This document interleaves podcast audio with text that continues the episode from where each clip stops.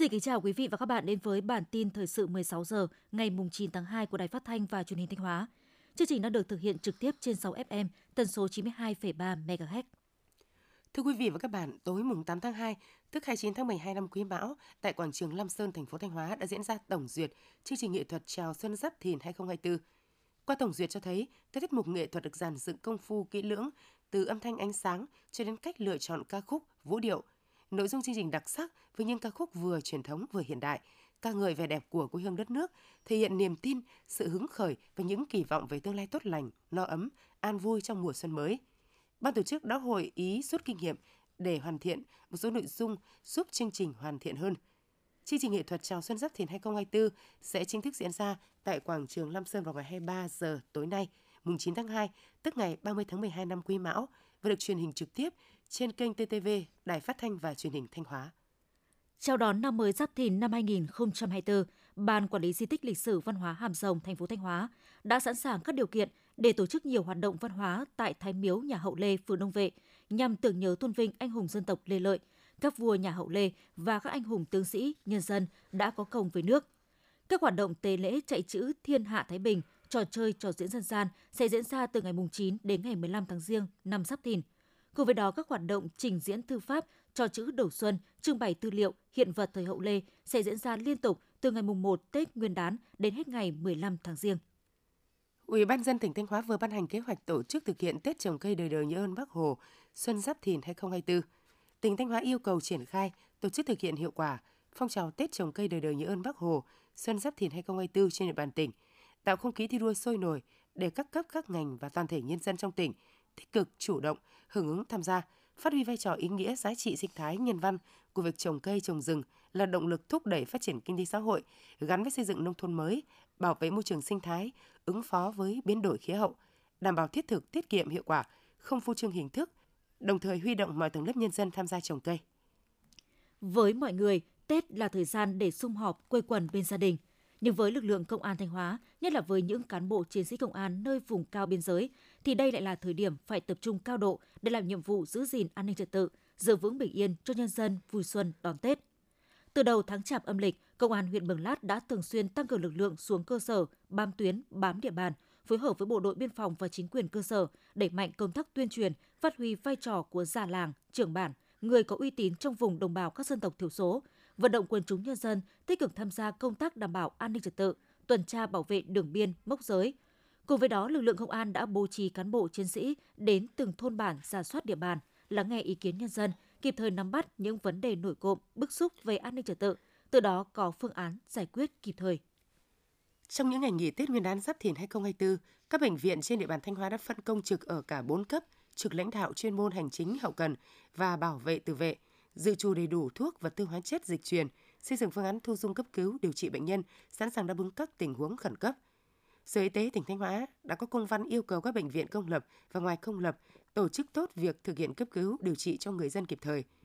Trong trường hợp vượt quá khả năng chuyên môn, cơ sở y tế vẫn phải sơ cấp cứu ban đầu, giải thích đầy đủ cho bệnh nhân, người nhà và thực hiện chuyển viện an toàn.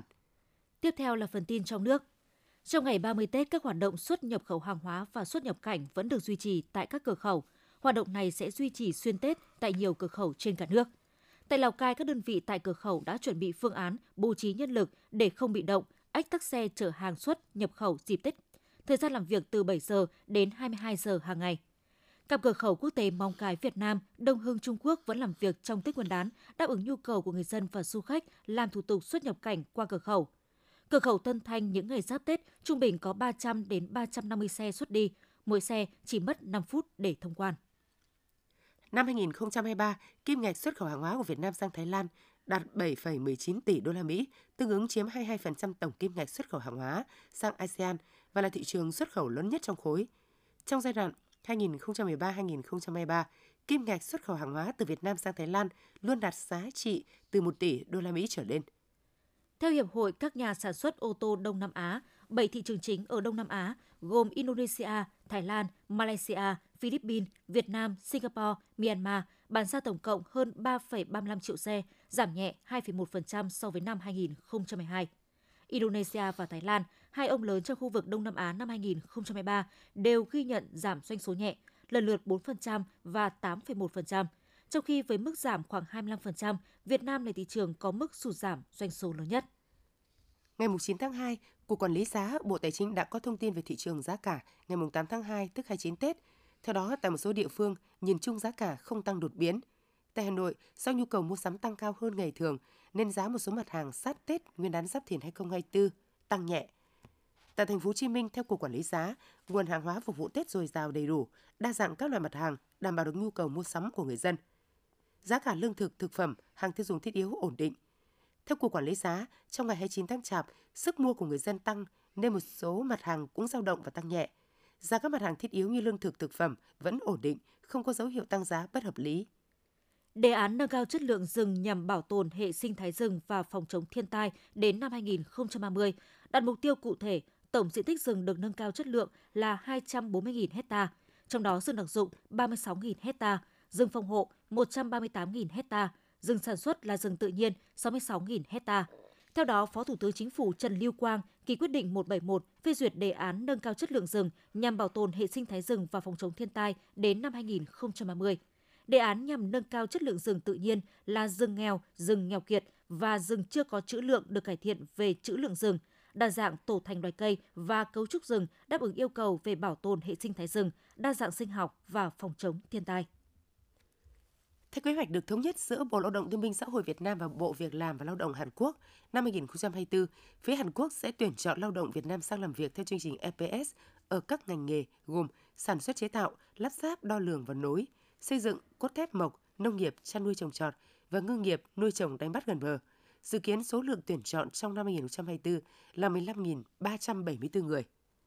Theo Phòng Văn hóa Thông tin thị xã Sapa, Lào Cai, trong những ngày Tết Nguyên đán Giáp Thìn năm 2024, các khách sạn, điểm lưu trú tại Sapa gần như kín phòng với tỷ lệ đặt vào những ngày cao điểm đạt khoảng 97% công suất.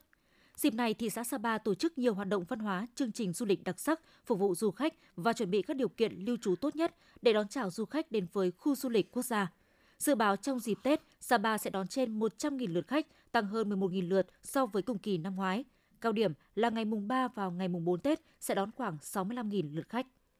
Gần 1.200 bệnh nhi do điều kiện sức khỏe, tình trạng bệnh nên phải ở lại đón Tết ở các khoa phòng, trung tâm của Bệnh viện Nhi Trung ương. Bệnh viện đã triển khai nhiều hoạt động quan tâm, động viên tinh thần, tặng quà để các bé dù ở phòng bệnh vẫn như đang đón mùa xuân cùng gia đình.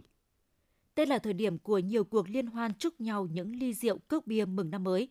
Cũng vì lý do này, các vi phạm liên quan tới nồng độ cồn có chiều hướng tăng. Trong ngày nghỉ Tết đầu tiên, hơn 2.400 tài xế đã bị xử lý do vi phạm về nồng độ cồn. Tại Hà Nội, để đảm bảo an toàn giao thông cho người dân đón Tết, lực lượng chức năng sẽ duy trì xuyên Tết việc kiểm soát các vi phạm liên quan tới nồng độ cồn khi lái xe. Việc tuần tra xử lý các vi phạm nồng độ cồn và ma túy sẽ được lực lượng chức năng duy trì trước trong và sau Tết, qua đó xây dựng văn hóa đã uống rượu bia không lái xe. Sáng mùng 9 tháng 2, thông tin từ Ủy ban dân xã Vĩnh Sơn, huyện Vĩnh Linh, Quảng Trị cho biết, trên địa bàn vừa xảy ra một vụ tai nạn khiến một người bị thương. Thông tin ban đầu, vào tối mùng 8 tháng 2, tại quốc lộ 1A đoạn qua xã Vinh Sơn, xe ô tô con 74A21842 do ông Trần Văn Quân điều khiển sinh nhan rẽ trái. Lần này, xe ô tô con bị xe khách dừng nằm 76B 00358 do anh Lâm Quang Tuân điều khiển. Trên xe có 39 người lưu thông cùng chiều tông trúng. Vụ va chạm khiến xe khách dừng nằm bị lật xuống ruộng, một người bị thương. Sau khi xảy ra sự việc, lực lượng chức năng có mặt tại hiện trường để đưa người bị thương đi cấp cứu và hỗ trợ đưa những hành khách khác trên xe về nghỉ tạm tại Ủy ban dân xã. Nguyên nhân vụ tai nạn giao thông đang được cơ quan chức năng tiếp tục điều tra làm rõ. Ngày 9 tháng 2, tức ngày 30 Tết, không khí lạnh đã ảnh hưởng đến hầu hết khu vực phía Đông Bắc Bộ, Bắc Trung Bộ, Trung Trung Bộ và một số nơi ở phía Tây Bắc Bộ. Do ảnh hưởng của không khí lạnh nên người dân miền Bắc nhiều khả năng đón sau thừa Tết Giáp Thìn trong tiết trời rét buốt, mưa nhỏ vài nơi. Trong khi đó, ở khu vực từ Quảng Trị đến Bình Định, dự báo đêm sau thừa có mưa rào, cục bộ mưa to và rông. Người dân cần đề phòng nguy cơ xảy ra lốc xét, mưa đá và gió giật mạnh. Tình trạng này kéo dài trong những ngày đầu năm mới Giáp Thìn. Những thông tin vừa rồi cũng đã khép lại chương trình thời sự của Đài Phát thanh Truyền hình Thanh Hóa. Thực hiện chương trình, biên tập viên Ngọc Yến, các phát thanh viên Minh Thu, Nam Trang, kỹ thuật viên Lê Hằng, tổ chức sản xuất Lương Xuân Hồng, chỉ đạo sản xuất Nguyễn Huy Long. Xin kính chào và hẹn gặp lại quý vị và các bạn trong những chương trình sau.